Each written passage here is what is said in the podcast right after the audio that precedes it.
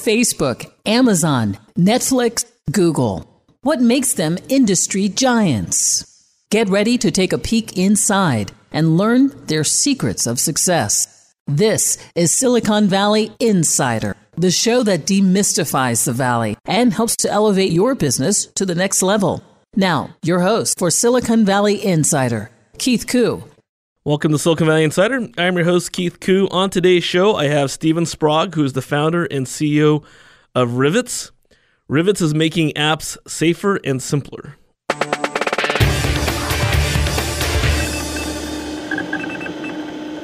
On this week's tech news, all over the internet and becoming very often a meme, Elon Musk announced that Tesla's getting into the truck business with their Cybertruck. Three things come to mind. One, the Cybertruck looks like a cross between a DeLorean and a vehicle from Mad Max. On top of that, during a live demo, Elon claimed that the Cybertruck was bulletproof and then proceeded to throw two metal balls at it, which broke both of the windows. And finally, regarding Cybertruck, they released a video that showed it crushing the Ford F one fifty in a tug of war. And immediately, Ford responded with they wanted to do a fair comparison in the future. Another big headline is Charles Schwab has said that they intend to acquire T D Ameritrade, creating the largest brokerage in the world for online trading. And it's a twenty-six billion dollars all-stock deal. And with that, they announced that Charles Schwab will be moving headquarters from San Francisco to Texas.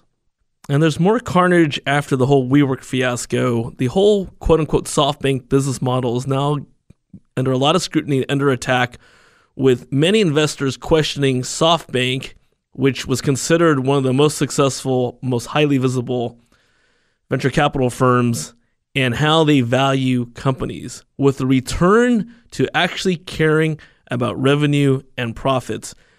There are some saying that SoftBank may not survive when everything is said and done. In a couple of stories related to cryptocurrency, it's been reported that the Binance exchange out of Shanghai has been shut down. There's no confirmation from Binance itself yet, but many have reported that due to China's dichotomous view of cryptocurrencies, on one hand, they're very anti-cryptocurrencies if you don't report it, but on the other hand, they're embracing the country's own cryptocurrency, that there's a lot of players who are thinking about how do they coexist in a country like China. And in more of an embarrassment, Monero, which is a cryptocurrency that many use allegedly to hide transactions, to move money around, that their own website had a downloadable app that in itself had malware that if you installed it would crypto mine, which means using your computer resources, even if it's not doing anything else, to generate cryptocurrency. Uh, there's also been no con- conf- confirmation from Monero about whether that is the case. And that's the tech news of the week.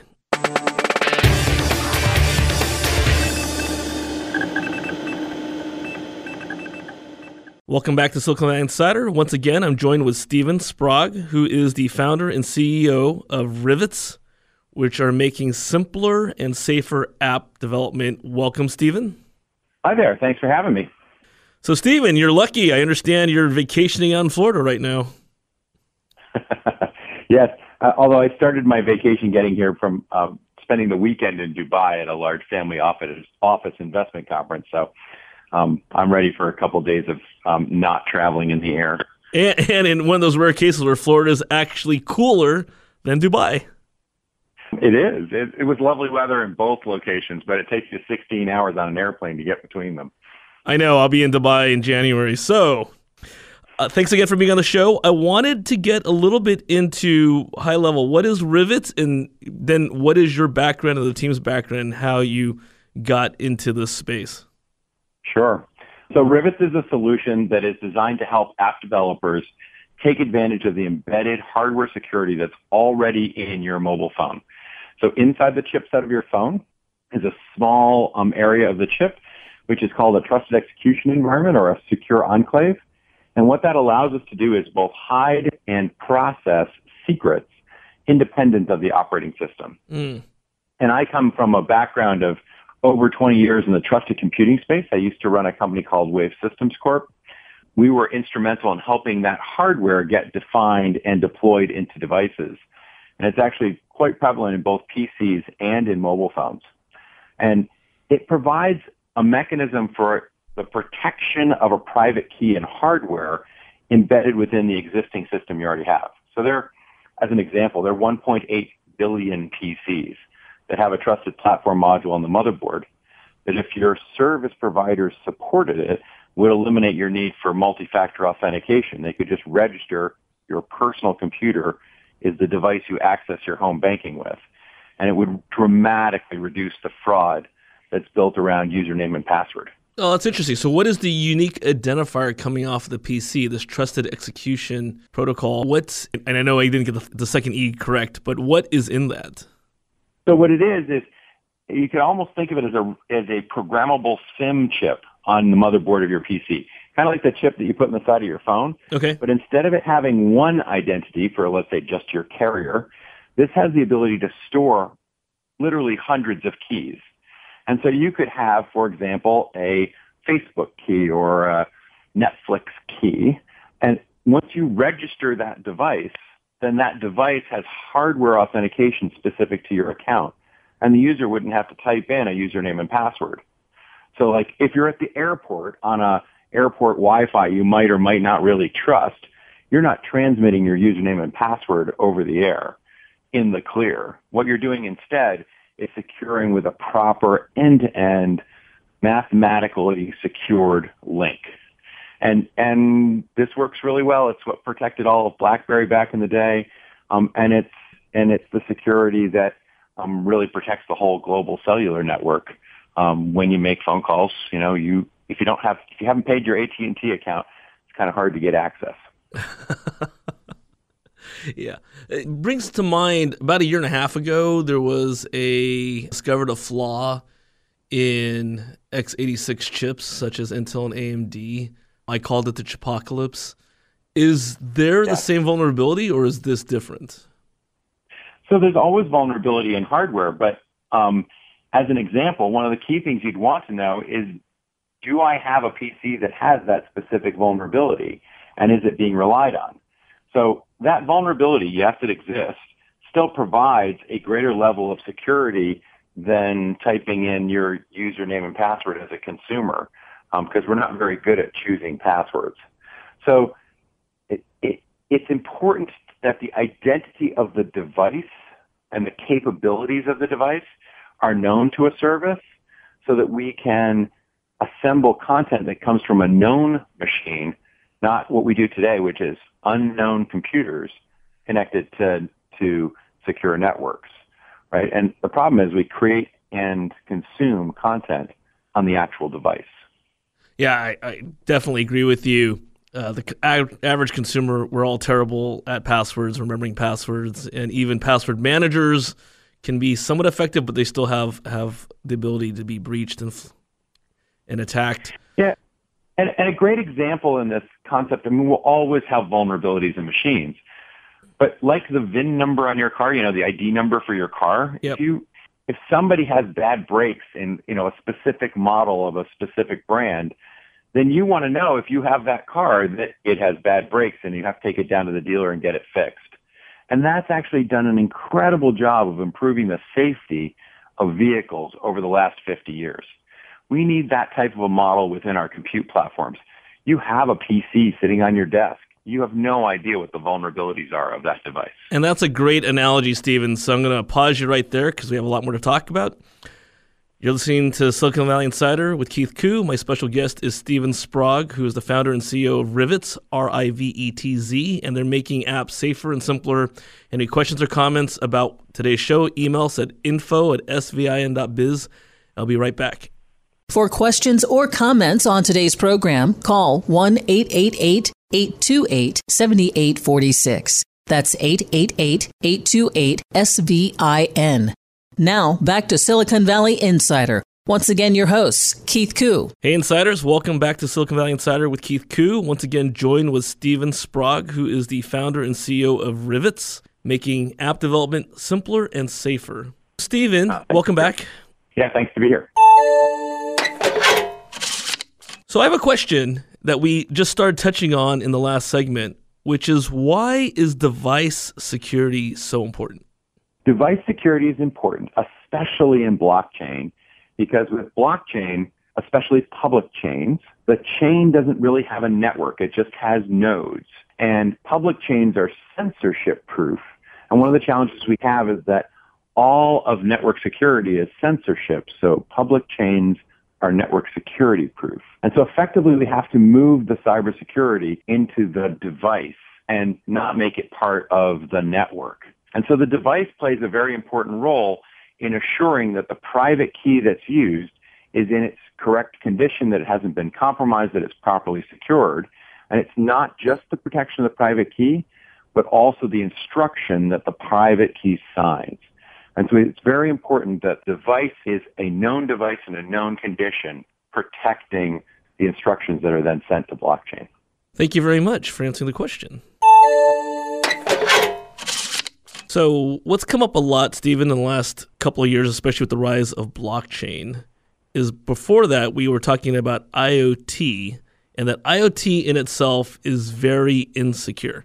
And so a lot of questions were about, what if my thermostat gets hacked, which has happened? What if my home device, TiVo, Wi-Fi, denial of service attacks? Those have all happened, and they've all been exploits in hardware-based systems or appliances. So when we talk about blockchain, being able to use the blockchain to secure the IoT devices, which some anticipate to be over a trillion connected devices in the next decade, you believe that blockchain in itself can solve this problem? So blockchain plays a role in solving this problem, but it is not the whole solution. Both IoT and blockchain suffer from the fact that while, let's say on blockchain, the data that's sent to the chain is immutable in that it can't be changed once it's recorded on the chain, but we have no evidence that the data written on the chain was intended. And one of the core things Rivetz is trying to accomplish is to take a private key, wrap a policy agent around it, so that we can collect a select a group of information around the protection of that key. Think of it as a manifest of controls or compliance. Sign that and embed a second signature in the chain so that the data that's sent to the chain now is got evidence of the quality of the data that was recorded. We need the same thing from all of IoT. Identity plus the health and integrity of the thing that sent the data. So that we're really moving to IoT as a network of messaging. You can almost think of it as a social network of things, not a set of people on phone calls trying to talk to each other. We're really moving to an identity model of networking and away from a connections model. Blockchain requires it. IoT will hugely benefit from it. Yeah, that's a good point. When I give talks about security, IoT, and blockchain, I use an example which is, I think, good for making this in a concrete perspective. We here, at least in the Western world, we turn on our tap water, our faucets, and we expect drinkable water. And we forget the supply chain that's involved with that. It's a luxury we have in the Western world. So if you think about the source of the water, where it passes through, the filtration that happens, and then being able to come out of your faucet. Imagine that if a nefarious actor was actually doing something to the supply or some type of contamination got into it.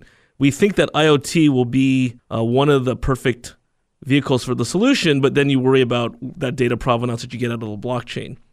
So let's apply a Rivetz to that. How would that work in a supply chain like the water supply? So what we're doing is providing the supply chain for the data. So what happens is when I fire up a device, I can measure its BIOS. Then I could have a private key that's protected in hardware, so I could attest to the hardware. Then I could, with the hardware, reach out and say, is this device on the correct network, and get evidence back. I could reach out and say, is this user a member of the enterprise, and get evidence back. I can add all that evidence together in a little manifest. And then that manifest can travel separately from the data, but the data now has a signature that says this manifest of controls were in place. The supply chain for this piece of data is now characterized. And so it becomes a very important piece of how we deliver assurance that the data, when you receive it, you can check the signature for immutability. You can check the signature for the attestation of the compliance. And if you have a copy of that manifest, you know all the controls that were in place. And so this is how decentralized cybersecurity can really replace what has been just making the wires safe, but not making the data safe. We're really hacking all the devices these days. Very few people hack the actual transportation in the wire. Correct, but there's always the fear. And I think it, what you're making up a good point, too, coming out of uh, banking, highly regulated, and applying the audit review and the regulatory oversight, being able to prove where in the supply chain that the contamination actually happened or the tampering actually happened is uh, what would be important in remediating um, where the problem, where we say the uh, problem first existed, the first cause.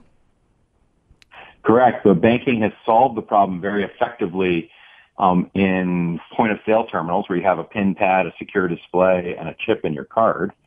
But in e-commerce, we got nothing. You just type in username and password. A piece of malware in the browser can change the direction of the money. You know, you have people getting wire transfers rerouted, Bitcoin transactions rerouted.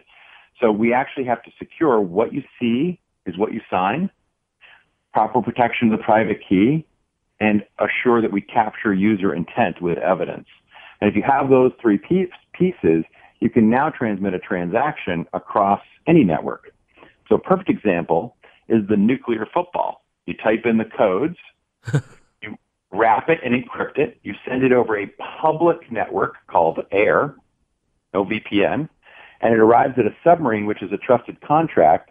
The trusted contract opens the message, checks its signature, and then hopefully follows the instructions. That's a great example. It's a little bit extreme. I'm thinking whether or not governments of the world would trust a decentralized network to do that, even if we could, you and I could prove that the security on the decentralized network would actually be effective. It's it's a little disconcerting, I would think, to put your trust in a decentralized platform. I, I think the challenge, the challenge which is attempting to secure um, the wires with unknown compute, we know the unknown compute's been compromised. So it's probably a layered effect where this is just additive to the existing layers, but fundamentally the network security is going away. We're going to have secure messages generated by proper tamper-resistant, hardware-protected keys, and that will provide us an enormously more secure information sharing network than we have today, where we've secured wires, but assuming we, we assume the data on the screen was presented correctly, and it's a bad assumption. Yeah, I spent a good portion of my career at Cisco, and back in the day, I think twenty years back, we were talking about being able to send uh, secure messages via, via laser to those submarines. And uh, um, it, those were very hard to do, to pinpoint when and where to do that. So being able to trust on a decentralized web, in theory, would make things, as your tagline is, simpler and safer. And so I don't use the word trust. I think it, the right word is to use the word measured. And so I have a measured device in a measured condition with zero trust architecture policies and controls. You're effectively moving the policy enforcement point from what has been a network's connection to now a policy enforcement point to the data signing. And so now I can assert these policies were verified when this piece of data was signed. And I can prove that pretty well with math. And what blockchain does is it becomes the, the key management and the trust authority for the whole network, where you don't have to trust a third party. You can now route your own keys. Right? So any enterprise can have its own root key. You're not trusting Verizon to hold your root key. That's the amazing part of blockchain. So, Steve, blockchain plus trusted computing builds a global network. So, Steven, let's uh, keep going in our next segment. I'm sure people are going to want to know how to actually get engaged with the platform and secure their environments. Even questions or comments, email us at info at s v n dot biz. And we'll be right back. For questions or comments on today's program, call one eight eight eight, eight two eight, seven eight four six. That's eight eight eight, eight two eight, S V I N. Now, back to Silicon Valley Insider Once again, your host, Keith Koo. Welcome back to Silicon Valley Insider. I'm your host, Keith Koo. On today's show, I have Steven Sprague, founder and C E O of Rivetz. For this week's cyber tip, I want to remind anyone using cloud services that they cannot assume that their data is protected. It was announced this week that it was a one point two billion record exposure on a cloud server, which in this case is Google Cloud, uh, that had all this personal information exposed, six hundred twenty-two million email addresses, fifty million phone numbers, and lots of LinkedIn and Facebook profiles. These came out of what is believed to be two companies, P D L, People Data Labs, and Oxy. Both have denied any ownership of the server, which makes sense. The question is, how did that data even get out onto the internet to begin with? And there's no one who's claimed responsibility. So just a reminder again that if you're using cloud services, you are responsible for keeping your data of you and your customers secure. And that's the cyber tip of the week. Welcome back to the show. Once again, I'm joined with Steven Sprague, who is the founder and C E O of Rivetz, making your app simpler and safer. Welcome back, Steven. Thank you. So, Steven, in the first two segments, we talked a lot about the background of Rivetz, R I V E T Z, and the need to make apps simpler and safer, and how your platform is a solution for doing that. I wanted to talk about, how do people get engaged? What's the model and how they work with you and Rivetz? Sure. The primary model for Rivetz is we're really focused to helping the developer. And so uh, Rivetz has a set of tools that any developer can integrate into their app that provide them with access to the embedded hardware security that's already within the platform. So what we've done is we've taken out the complexity of how do you register the device, the key management pieces, et cetera. And we provide a developer basically with um, a developer uh, a developer kit as well as the key management um, for their individual devices. And what this allows them to do is to move away from trying to store secrets within the operating system, where we know those secrets can be compromised if the platform's compromised, and move instead the secrets and the processing of those secrets into the embedded hardware um, within the device. So now you have effectively, for example, a hardware wallet operating inside your Android phone versus holding your Bitcoin private key um, out in the Android operating system, where it's really not safe. So what happens then if somebody loses their phone? I mean, that's a great solution. What happens if they actually lose their physical device? I actually, I love that question, because the one thing that's important in cybersecurity is that you know that you have a problem. Right? People get hacked and can be hacked for years. Even corporations can be hacked for years and not know. Once we bind the keys to your device, when you lose your device, most people realize they've lost their device within a very short period of time. We've created a variety of set of tools um, that we call your cyber deadbolt that allow you to lock your device. Um, and and that can be done, you know, through simple action with somebody else's phone or through an S M S, or we have a variety of different mechanisms to support that. And And so that, at that point, your keys are completely locked um, within the device. So if you find it again because you lost it in the couch, um, then you can re-enable your keys, and we think that's an important piece of the puzzle as well. So the, it, it is bound to your device and has the tools to keep your keys safe, even if you lose your phone or even if you lose it permanently. Okay, so you lose your phone permanently. How do you recover your persona, your identity? Well, so for an example, we've um, built a relationship with Telefonica. They're the third largest carrier in the world, and we've been demonstrating a dual roots of trust solution. So we actually lock your private keys within the device with the SIM and with an, an app that's deployed on the SIM. So now you have double-level encryption of the private key. Um, so if you were to lose your phone, you can S M S the carrier and say, turn off my phone, and it will turn off your keys. And then recovery. We actually think recovery comes from using a collection of devices as your identity, not a single phone. So it might require two or three of your other devices or family devices to consent to rebuilding your single phone. So you don't have the risk that one account or one person's been compromised. You'd have to account, accomplish a compromise on multiple devices at the same time. That's smart. Um, here's a wild question for you. What would you do with your solution uh, to deter SIM swapping? Well, so the problem with SIM swapping is that carriers don't have an application-level identity with the user. And we think that these technologies really um, help to solve that problem. First off, using the SIM as a mechanism for two-factor authentication is not safe, and we should all be moving away from it. And we know uh, that with our good friend Michael Turpin. Well, we know that from, with our good friend Michael Turpin, but we also know that because NIST announced it to the world like three or four years ago, yep. because the S S seven networks on which S M Ses travel are not encrypted and were not intended to be encrypted. Um, so moving to something like a Google Authenticator, actually Rivetz has a Rivetz Authenticator that provides similar capability, is a massively more secure way to accomplish two-factor authentication than with S M S. Yeah. Yeah, I mean, that's what I really like about a solution like Rivetz and what folks like you are doing is that we have technology, technology advances, nefarious bad actors advance very quickly and figure out the exploits, the backdoors, the vulnerabilities.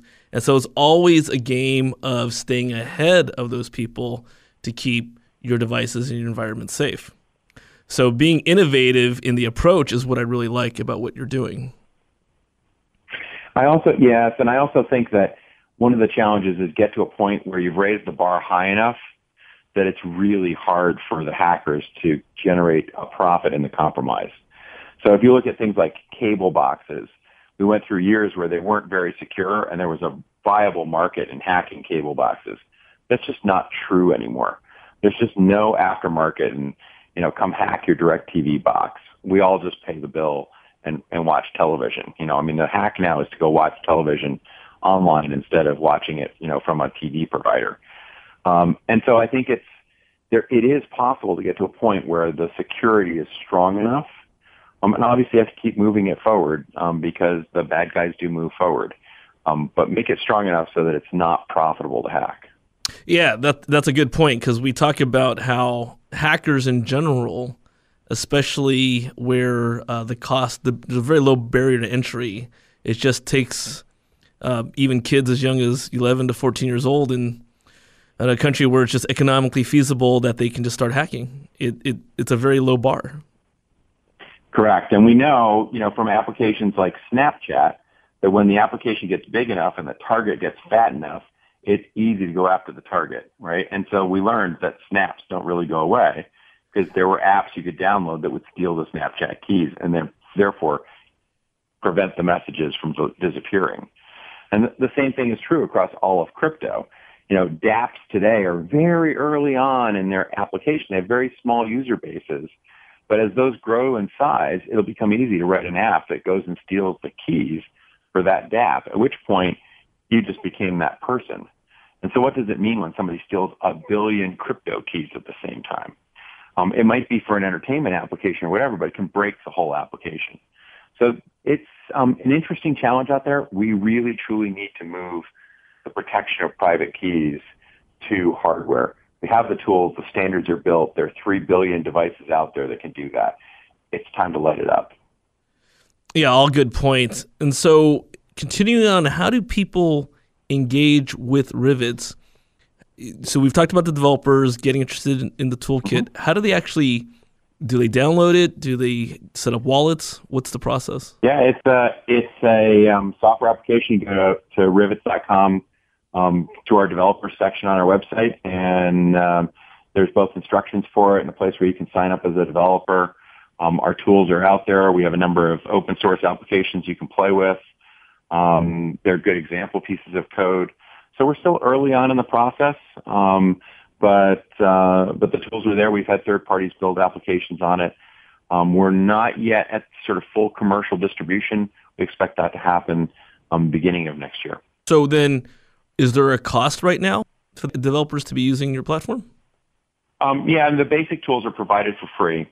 And the way we charge is that we charge a developer on a per-device, per-user basis um, to take advantage of the tools, and, and those range in very low values. Obviously, you know, if you're building an enterprise application for one hundred people, um, it might cost you a dollar a user a month. If you're building um, security for Facebook, it might even be free, and we'll just make money off of the other services to those devices. So it's a range depending on your scale. Okay, but are you selling directly to enterprises? Um, so yes, we would sell directly to enterprises. Um, it's one of the things that we're working on with Telefonica is to leverage their existing distribution channels in cybersecurity to reach all of those enterprises in their network as well. That's great. And I want to take a quick second to say that Rivetz is spelled R I V E T Z, not an S, dot com. Correct. Uh, a rivet is how you bind dissimilar materials, and every time you make a new rivet, it's unique. So, Steven, with just the last minute we have in this segment, what are some of the, what is the message you want to impart? I think people have to be very careful as they download applications and services that begin to ask the question of, how do I prove that the data I've created or the data I've received is actually correct? There's a lot of fake data potential that's out there. We see it every day in phishing attacks, you know, where you roll over the link and it's different than what's displayed on the screen. And that's sort of the simplest, much more sophisticated hacks are out there. And so today, be careful. The industry hasn't delivered you a solution where what you see on the screen can be trusted, and you should verify it, whether it's an I C O address or it's a wire transfer number or a bank account. Take your time, verify that it's real, verify it with more than one channel. Um, and take advantage of it after that. That's great advice. Steven, thanks again for being on today's show. Once again, Silicon Valley Insider with Keith Koo, special guest Steven Sprague, founder and C E O of Rivetz, making apps simpler and safer. Go to their website, rivetz dot com, or email us at info at s v i dot biz to get more information on their platform. Stick around because Steven's going to come back on The Pivot. For questions or comments on today's program, call one eight eight eight, eight two eight, seven eight four six. That's eight eight eight, eight two eight, S V I N. Now, back to Silicon Valley Insider. Once again, your host, Keith Koo. Welcome back to Silicon Valley Insider. I'm your host, Keith Koo. On today's show, I've had Steven Sprague, who's the founder and C E O of Rivetz, making apps simpler and safer. Welcome back, Steven. Oh, thanks for having me. And thanks for joining me on The Pivot. So The Pivot is all about transformational change, and you've seen a lot in your career, Steven. Where do you think things are headed? Well, I have a firm belief that we are at the very front edge of the end of the LAN. And so local area networking has been the bane of our existence in both consumer and enterprise for a long time.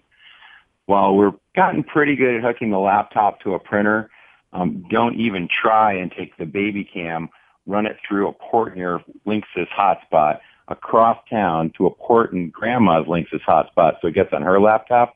There's like two engineers at Cisco who can make that work the first time out.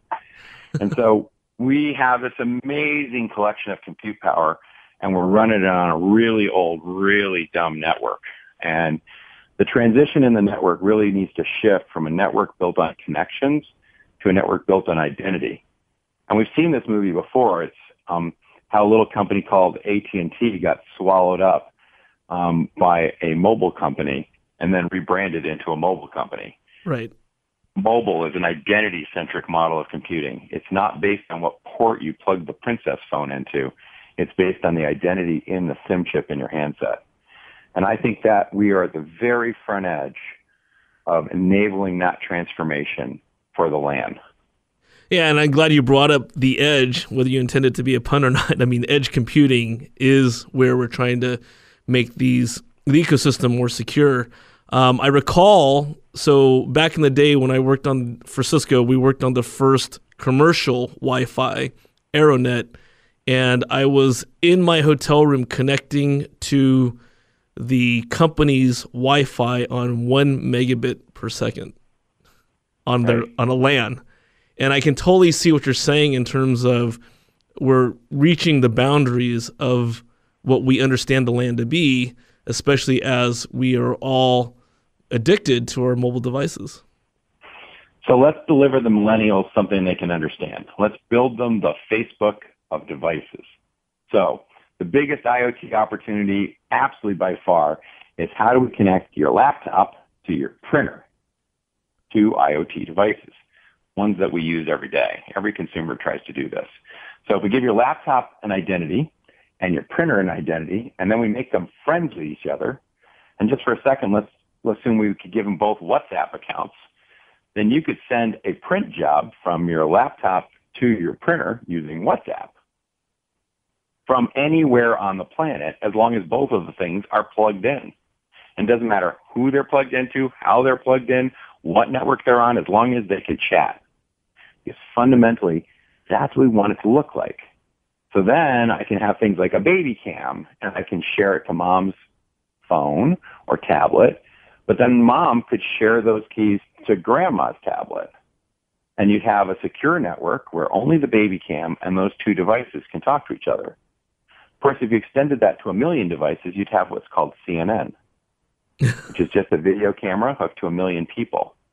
So fundamentally, the transformation has to start. The challenge is who's going to own all the keys?